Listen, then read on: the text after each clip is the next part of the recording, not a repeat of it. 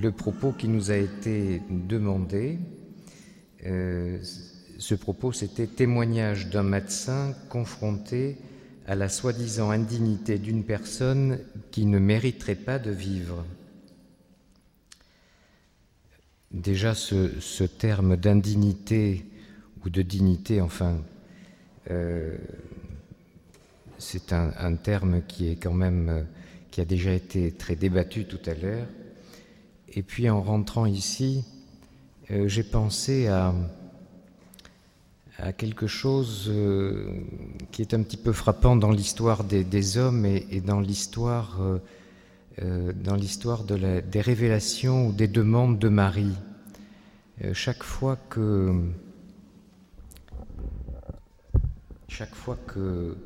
Marie a demandé quelque chose, nous a demandé quelque chose, elle s'est adressée à des personnes qui paraissaient indignes, et à chaque fois dans des contextes particuliers. Je pense par exemple à Sainte-Bernadette, dans une fin de 19e siècle qui était très scientiste, très attirée par tout ce qui était science nouvelle, etc. Elle s'est adressée à une petite fille qui était inculte, qui ne savait pas lire et qui aurait été certainement considérée comme très indigne. D'ailleurs, le baron, je ne sais plus son nom, enfin vous avez peut-être ça en tête, qui était venu l'interviewer prenant les eaux à Luchon et qui était venu la voir en lui disant « Moi, grand scientifique, enfin il n'avait pas dit grand certainement, mais moi qui suis scientifique, je veux faire une enquête sur les apparitions, etc. » Et il avait été très déçu parce qu'elle était effectivement presque incapable de répondre. Elle parlait certainement un français très maladroit, si elle le parlait d'ailleurs, je ne crois pas. Et donc, à chaque fois, la Sainte Vierge se sert pour répondre à quelque chose, il se sert de personne comme ça. Et je pensais que dans notre monde actuel, qui se veut très rationnel, très... C'est plus que de la science maintenant qu'on demande, c'est des résultats, enfin bref. Je me demande si justement les personnes qui sont considérées comme indignes n'ont pas un message particulier de la part du ciel à nous transmettre. Et donc, s'ils n'ont pas une vocation particulière. Donc j'avais choisi quelques témoignages dans ce sens.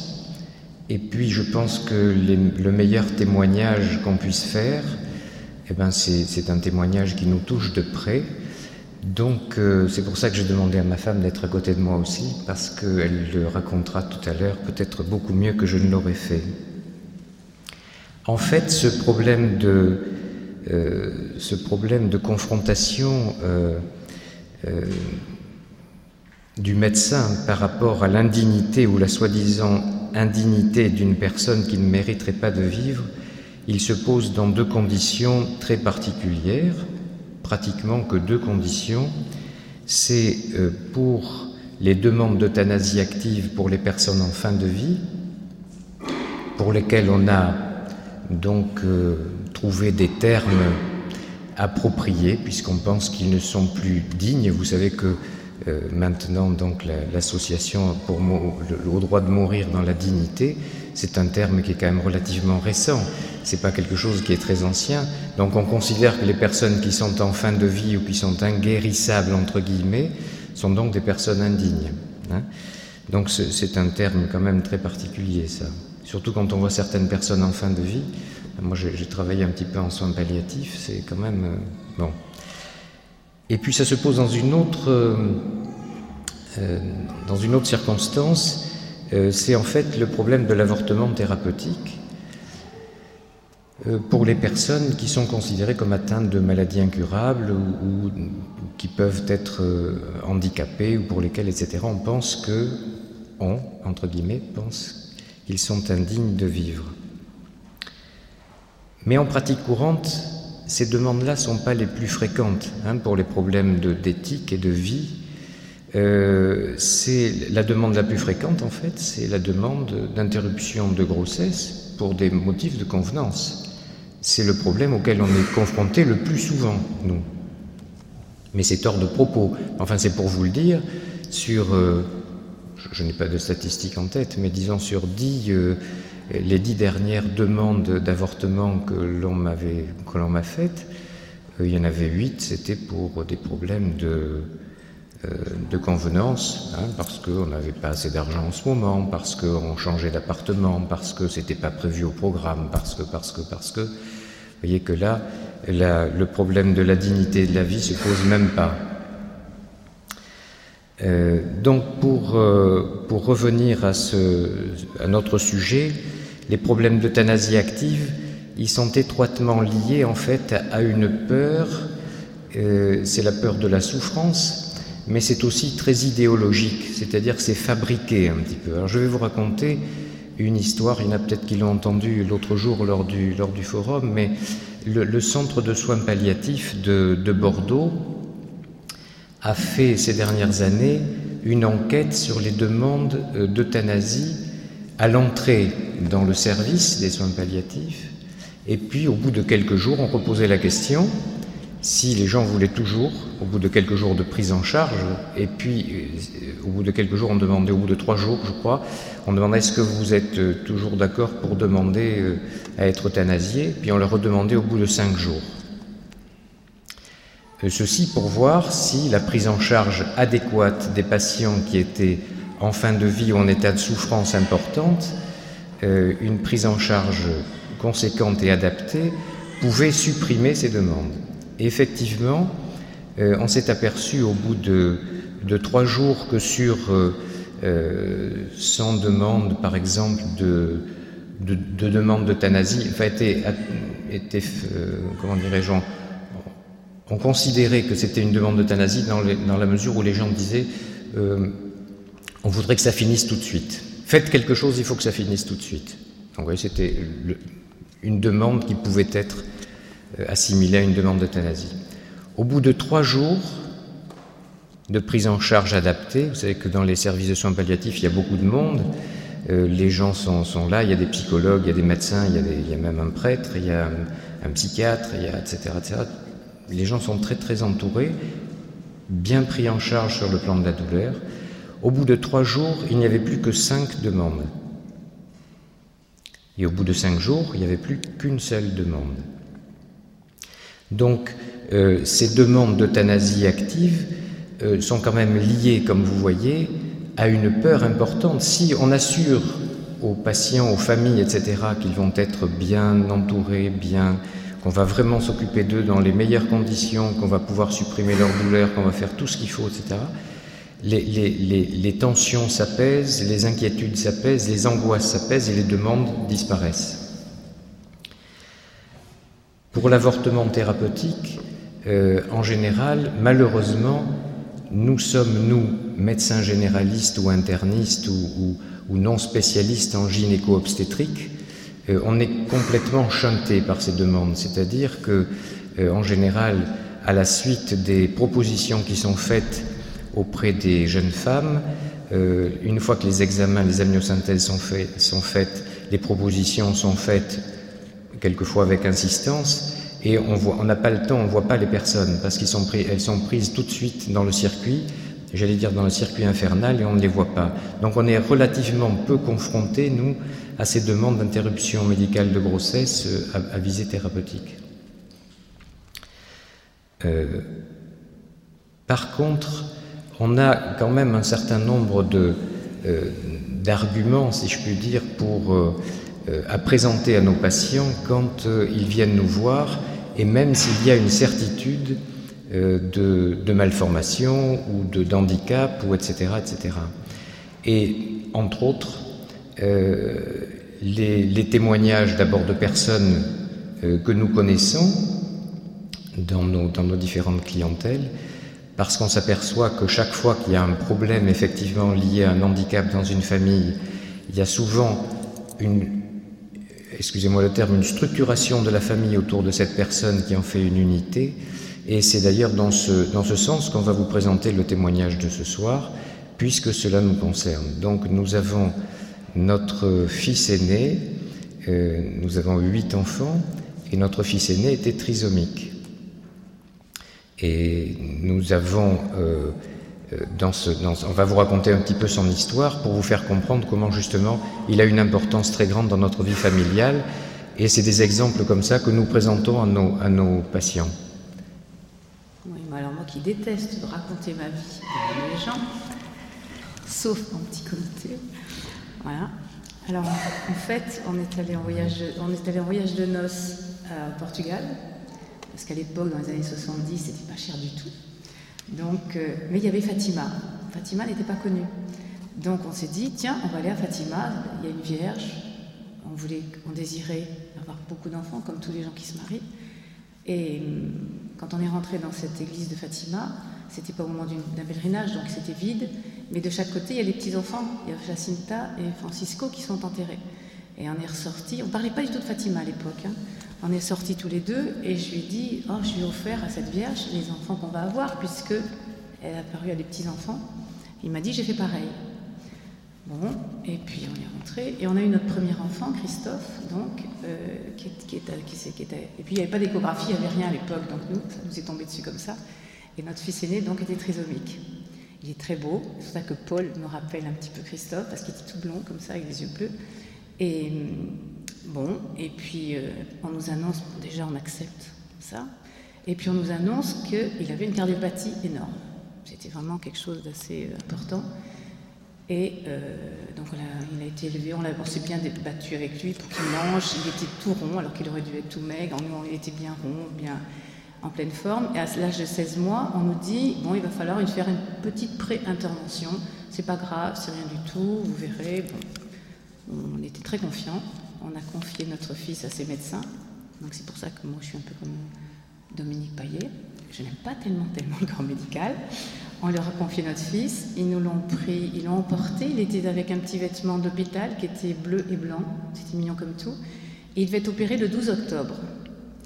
Et le médecin passe, assez hautain, puis dit, oui, il est le petit Gassa, il avait le dossier, mais c'est pas possible, c'est pas lui, parce qu'il le voyait tout rond, au milieu de tout, c'était pas comme maintenant, hein. Tous les enfants étaient là, c'était un hôpital où tout le monde, on n'avait pas le droit de rester le soir, en fait c'était pas comme maintenant, hein. Et puis il dit, si c'est celui-là, mais il ne sera pas opéré le 12, non. Et il a le nez qui coulait, pas le nez qui coulait du tout, mais la Sainte Vierge sait ce qu'elle veut. Il a été opéré le 13, c'était le lendemain, le 13 octobre. Et nous on s'est dit, c'est super, la Sainte Vierge va le protéger, ça va être extraordinaire. Et en fait, la Sainte Vierge nous l'a pris ce jour-là, parce que le médecin, et ça c'est incroyable, mais j'ai réalisé ça il y a maintenant, 2 ans, tout d'un coup j'ai dit à mon mari, mais c'était parce qu'il était trisomique qu'il a fait n'importe quoi. Je n'avais pas du tout réalisé. Et c'est à cause de tout ce qu'on raconte maintenant, ce qu'on dit par rapport à la trisomie, que j'ai réalisé que ce médecin avait fait n'importe quoi. Parce qu'on aurait fait un procès, on le gagnait notre procès. Ça s'est passé dans des circonstances épouvantables. Il s'est trouvé qu'il devait être opéré à 2h l'après-midi. On l'a entendu hurler dans le bloc opératoire. Un enfant qui a une cardiopathie, il ne faut pas qu'il soit fatigué, il ne faut pas qu'il soit déshydraté. Enfin, c'était vraiment... On l'a entendu hurler, on a dit mais c'est bizarre, puis c'est notre premier, donc on disait rien. Après, pour les autres, je me suis battue. Surtout qu'il était médecin, donc on disait les médecins ont horreur d'avoir affaire à des enfants de médecins. On se faisait toutes petites. Et là, on voit arriver à 5h de l'après-midi le médecin, le chirurgien, qui arrivait pour l'opérer à cœur ouvert. Un enfant qui se débattait, qui hurlait depuis 3 heures dans le bloc opératoire, enfin en salle d'attente. Alors bien sûr, ça s'est pas bien passé. Il est sorti, il a dit à mon mari, ça s'est bien passé. On lui a dit, mais on aimerait bien aller le voir, parce que le professeur Lejeune nous a dit qu'il ne fallait pas laisser trop longtemps tout seul. Ah non, c'est pas la peine. Mais en fait, le temps qu'on rentre chez nous à 45 km, chez mes beaux-parents, coup de téléphone, l'infirmière, oui, comme vous le savez, ça s'était pas très bien passé. Alors vous voyez, toutes ces circonstances qui font que, on se dit, vraiment, la Sainte Vierge s'est servie de cet homme-là, quoi. En fait, c'est ça. Mais c'était un enfant indigne aux yeux de cet homme-là. Mais à nos yeux, c'était un saint. Parce qu'effectivement, on a eu la chance, à ce moment-là, quelqu'un nous a passé, je ne sais pas si vous la connaissez, la lettre du père de Foucault. Est-ce que quelqu'un la connaît ? Si vous avez quelqu'un qui perd un enfant, il faut vraiment lui faire lire cette lettre. Ça remonte le moral des parents et le moral de la maman. Alors c'est le père de Foucault, en 1900, qui écrit « Ma chère Mimi de Nazareth, je sais que tu viens de perdre un enfant, toi, pauvre pèlerine sur la terre, je la connais presque par cœur, tu es la mère d'un saint. » Et tout ce qu'il dit, c'est extraordinaire. Alors, il est le premier dans votre famille qui ne soit jamais passé sous silence. Lui, pauvre petit, il connaît tout, il a tout compris. Avant vous tous, qui ne savez rien, lui, c'est tout. Ah, cette lettre, mais ça vous Vous dites, c'est vrai, mon fils est un saint, il est au ciel. Et du coup, cet enfant, moi j'avais perdu un petit frère en Afrique que je me rappelais très bien, donc c'est pour ça qu'on avait appelé mon petit-fils Christophe en l'honneur de mon petit frère, en souvenir de mon petit frère. Mais avec maman, on n'en parlait pas trop parce qu'il ne fallait pas faire de peine à maman. Enfin, là, notre Christophe, on en parle tout le temps.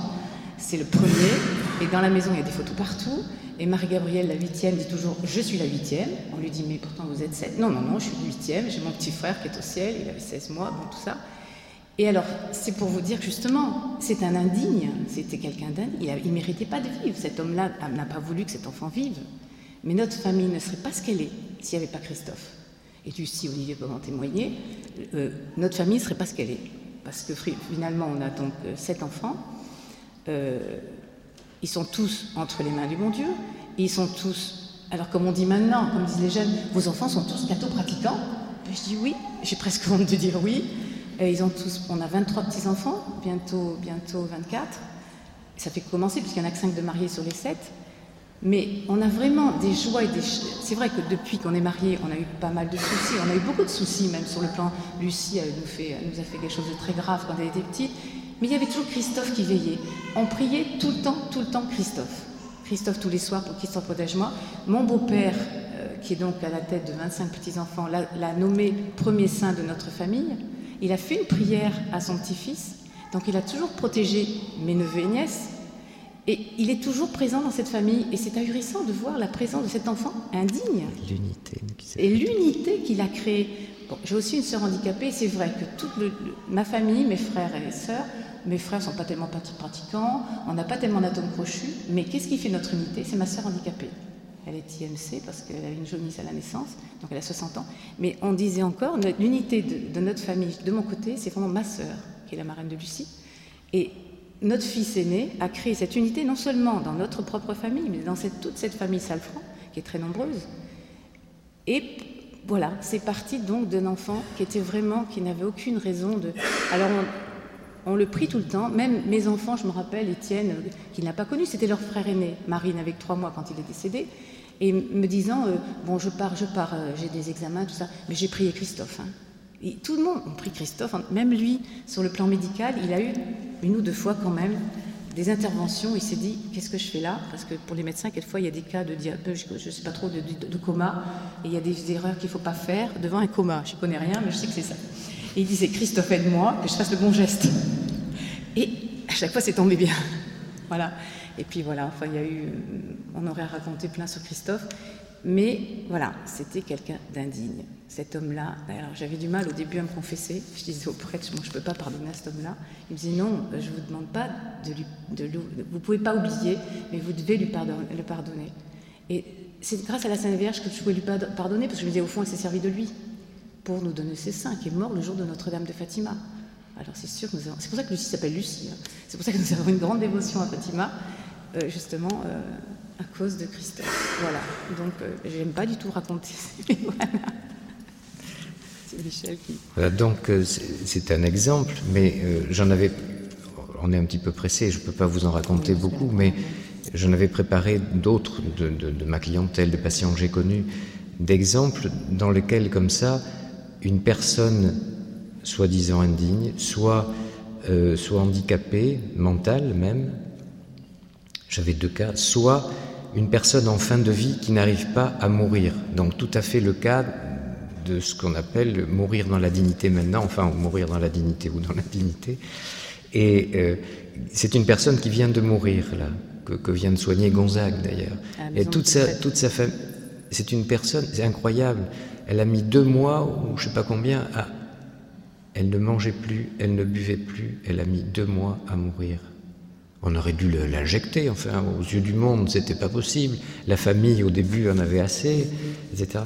Et elle a créé autour d'elle un espèce de mouvement. C'était un mouvement je sais pas, d'entraide, d'amitié, de tout ce que vous voulez, uniquement par sa présence. Elle ne parlait pas, elle ne communiquait pas. De temps en temps, elle ouvrait un œil. Je crois qu'il y a quelques jours, elle a dit quelque chose à Gonzague comme ça, mais en passant, c'était extraordinaire avant de mourir. Elle a attendu que son petit-fils arrive de Suisse pour mourir. Elle a attendu jusqu'à... On se demandait pourquoi elle attendait. On se demandait pourquoi elle attendait pour mourir. Elle attendait que son petit-fils rentre de Suisse. Son petit-fils est rentré de Suisse ce jour-là. C'était le jour de son anniversaire. Et elle est morte. Mais elle avait créé autour d'elle, dans l'établissement où elle était, puisque c'est l'établissement dont je suis le responsable médical, elle avait créé une espèce de... Il y avait une ambiance particulière à cause de sa présence. C'est très curieux. Une présence bénéfique. Et il y a une infirmière qui est pas du tout croyante ni pratiquante, et un peu, je sais pas, des idées un petit peu bizarres et ésotériques, elle doit faire un peu de je sais pas quoi, qui me disait c'est formidable hein, quand même, c'est formidable. Je lui dis qu'est-ce qui est formidable? Ben Madame Antel, là, parce que je lui dis pourquoi c'est formidable. Mais vous vous rendez compte, regardez comment on est tous autour d'elle là, mais c'est merveilleux, c'est merveilleux. Alors qu'en fait elle était en train de mourir, tout simplement, mais elle avait créé autour d'elle. Vous voyez, toutes ces personnes qui sont indignes, elles ont quelque chose à transmettre, elles ont un message à transmettre. Je reviens à ce que je disais tout à l'heure. Pour terminer, je crois que les personnes soi-disant indignes ont dans le monde actuel un message particulier, une vocation particulière, une vocation. C'est vrai que le Seigneur s'est souvent servi des plus faibles comme ça, des plus petits, pour faire passer les choses, pour annoncer les choses, etc. Et peut-être que dans le monde moderne, c'est eux qui ont quelque chose à nous dire. Il faudrait qu'on ouvre un petit peu les yeux, ou du moins qu'on mette les bonnes lunettes. Voilà, c'est tout ce que je voulais.